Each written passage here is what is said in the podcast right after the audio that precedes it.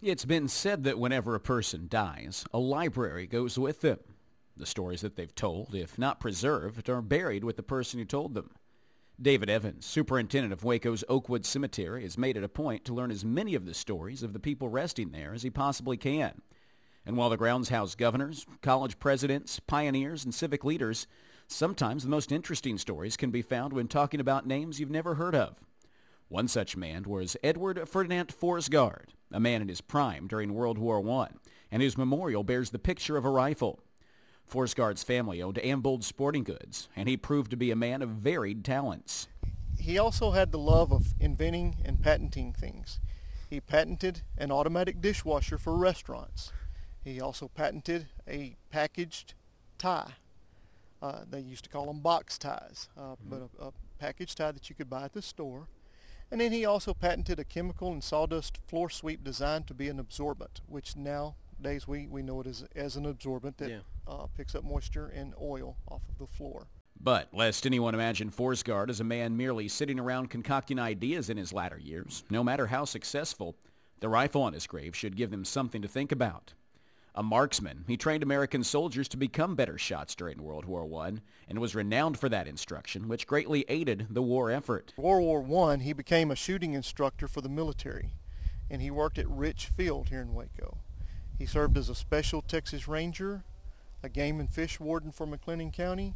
He's done a little bit of everything, it appears. Mm-hmm. You know, everything from, you know, sports shooting to law enforcement as a Texas Ranger and, and, game and fish warden to an inventor. I mean, who, who would have thought that someone who invented the automatic dishwasher for restaurants would be right here in Waco? Mm-hmm. You know, people have automatic dishwashers in restaurants across the world, and here's the gentleman that patented that that uh, piece of equipment.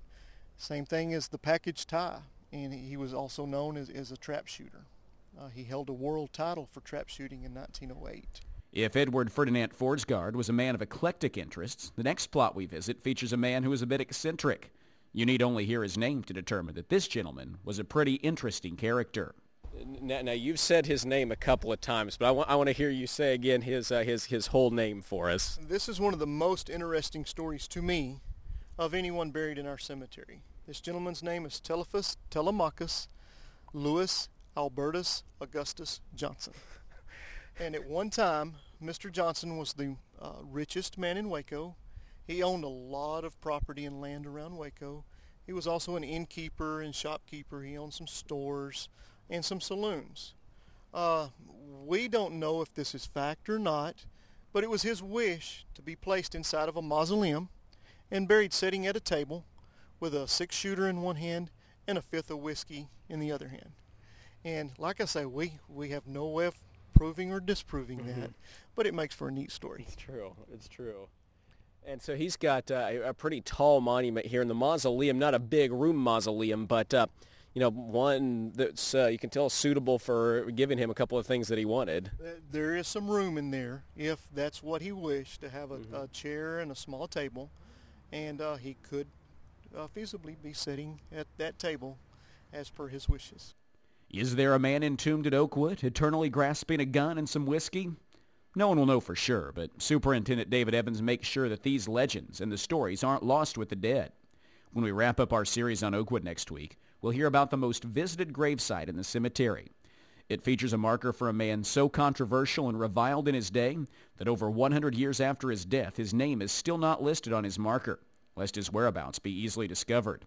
It's a plot that was shot shortly after it was set and was defaced as recently as the last couple of years. You can hear prior stories on Oakwood and see pictures online at kwbu.org. For KWBU News, I'm Derek Smith.